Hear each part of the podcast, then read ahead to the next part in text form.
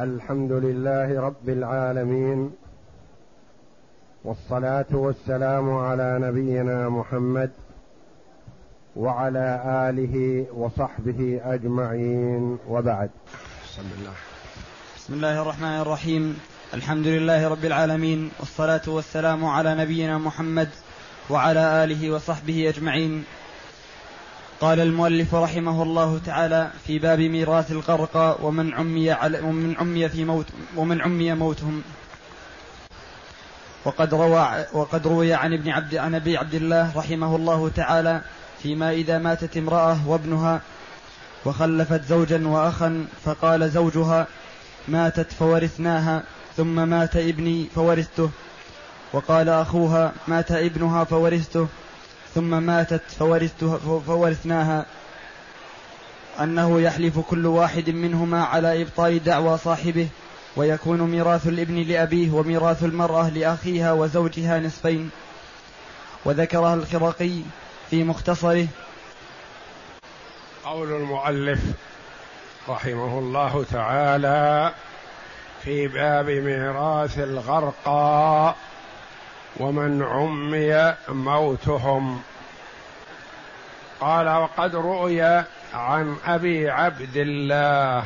والمراد به الإمام أحمد بن حنبل رحمه الله تعالى.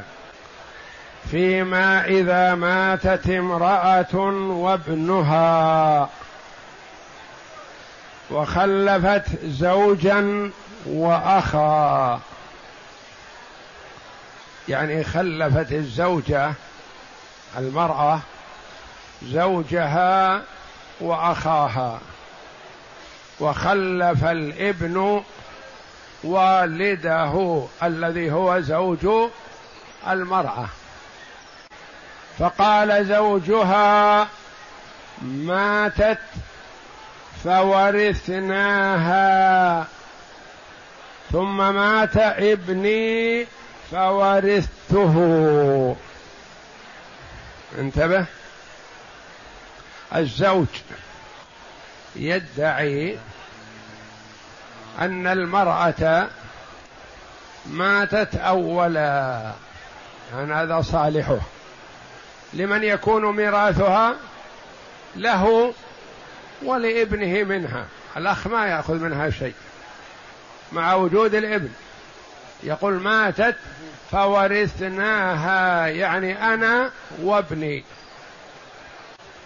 ثم مات ابني فورثته. الأخ ليست هذه الدعوة بصالحه. يقول لا بل مات الابن أولا. مات الابن أولا. من يرثه؟ أمه وأبوه. ماذا تأخذ الأم؟ الثلث. يضاف إلى مال المرأة فماتت المرأة فيكون مالها قسمين بين أخيها وزوجها. كل واحد يدعي ما هو في صالحه. الزوج يقول ماتت الأم أولا فوردتها أنا وابني. ثم مات ابني فوردته فليس لك شيء من الأخ.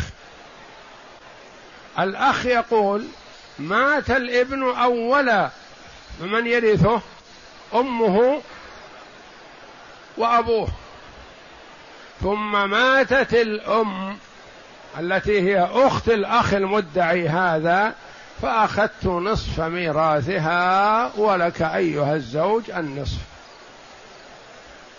والزوج يدعي أنه وارث للطرفين. وارث لزوجته ووارث قبل ذلك لابنها الذي هو ابنه. هو وابنه اشتركا في ميراث الزوجة. ثم ما ورثه الابن أخذه الزوج ميراثا من ابنه فليس للأخ نصيب. الأخ يقول مات الابن أولا حتى يتمكن من ميراث أخته. مات الابن أولا فوردته أنت وأختي يقول للزوج. ما أريد من الإبن شيء لأنه خاله. ثم ماتت أختي فاقتسمت أنا وإياك ميراثها لأنه لا يوجد من يحجبني لأن ابنها مات قبلها. كل واحد يدعي الدعوة التي في صالحه. فطلبنا البينة. ما وجدوا بينة. جاءوا إليهم في غرفتهم أموات. ما شهد على هذا أحد. ما الحكم؟ قال الإمام أحمد رحمه الله يحلف كل واحد منهم على نفي دعوى صاحبه. لأن اليمين على من أنكر اليمين يحلف على نفي دعوى صاحبه. أنه غير متأكد ما يحلف على دعواه هو.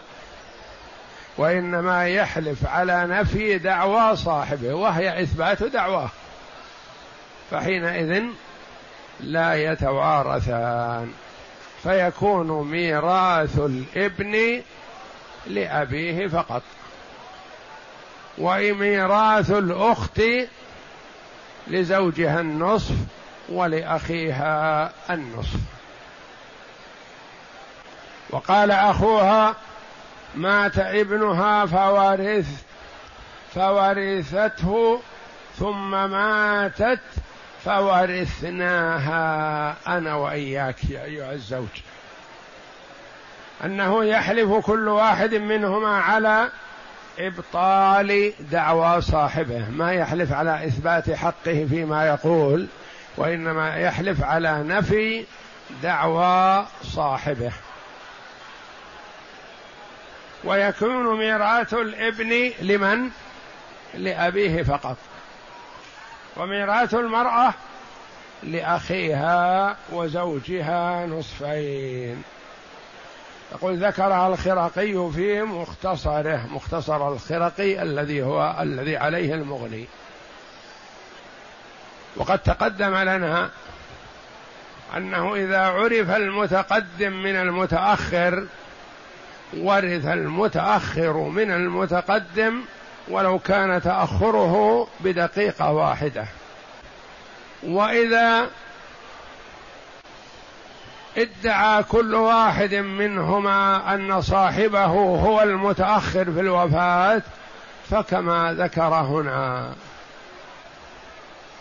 وإذا اتفقوا على أنهم ماتوا جميع فلا يرث واحد من الآخر. في حال الاختلاف يطلب البينة. ما وجدت بينة؟ اليمين. على نفي دعوى صاحبه. إذا لم يختلفا ولم يعلم موت أحدهما أولا فكما تقدم لنا يرث أحدهما من صاحبه من تلاد ماله دون ما ورثه من صاحبه الآخر. نعم وهذا. وهذا يدل على أنه لا يرث واحد منهما صاحبه. متى؟ إذا اختلفا ولم يوجد بينة. بل بل يقسم ميراث كل واحد منهما على الأحياء من ورثته دون من مات معه. لأن ذلك يروى عن أبي بكر الصديق وزيد ومعاذ وابن عباس والحسن بن علي رضي الله عنهم. ولأنه لا يعلم أن أحده أحدهما حي حين مات حين مات صاحبه فلم يرثه. كالحمل إذا سقط ميتا.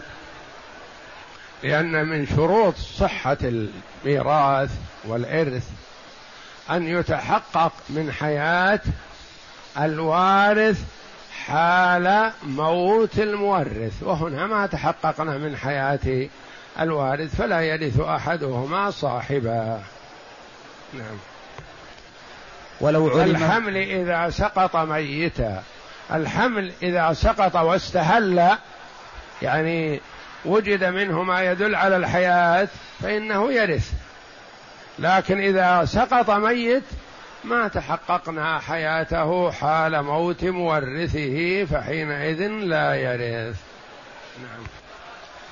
ولو علم خروج روحيهما معا لم يرث أحدهما صاحبه لأن من شروط توريثه كونه حيا حين موت حين موت الآخر. هذه حالة علم أنهما خرجت روحاهما معا ما تقدم أحدهما على الآخر.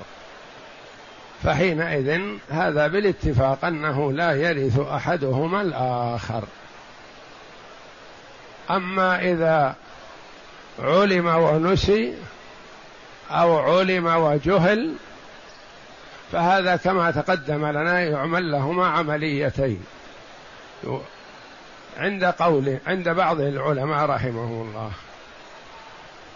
وأما إذا علم أنهما ماتا معا فهذا لا توارث بينهما. وإذا علم أن أن أحدهما تأخر عن الأول ولو يسيرا ورث المتأخر من المتقدم. أقسم. هلك أخوان غرقا في سفينة وخلف كل واحد منهما ابنا فما الحكم؟ وهل هذه من أحوال الغرقى والهدمى ونحوهم أم لا؟ ليست منها لأن لكل واحد ابن حي موجود فهو يرث أباه. ولا توارث ولا أحد يدعي بالتوارث بينهما بخلاف ما إذا ماتا وخلف كل واحد منهما بنتا. فما الحكم؟ نجعل الأول نفرض أن الأكبر مات اولا فنجعل له مسألة من اثنين للبنت النصف ولأخيه النصف. واحد واحد. ثم نجعل للثاني مسألة عن بنته وعاصبه عم. المسألة من اثنين كذلك لبنته النصف ولعاصبه الباقي. ننظر بين سهامه من الأولى ومسألته الثانية. نجد بينهما تباين لأن سهامه واحد ومسألته من اثنين. فنضرب الثانية في الأولى. اثنان في اثنين فتصح من أربعة. فمن له شيء من الأولى أخذه مضروبا في الثانية. ومن له شيء من الثانية أخذه مضروبا في سهام مورثة. وعلى غرار ما تقدم. هلك هالك. مات أخوان غرقا. وخلفا عما لهما معا. نقول المسألة الأولى نفرض أن الأكبر مات أولا. يكون ميراثه لأخيه الذي غرق معه. ثم نفرض أن الثاني مات بعده. يكون ميراثه لمن؟ لعمه. ثم نجعل مسألة ثانية على غرار ذلك فيكون ميراث هذا ال... الذي الأول لأخيه وميراث الثاني لعمه. وهذا معنى قولهم يورث من امتلاد ماله دون ما ورثه من صاحبه.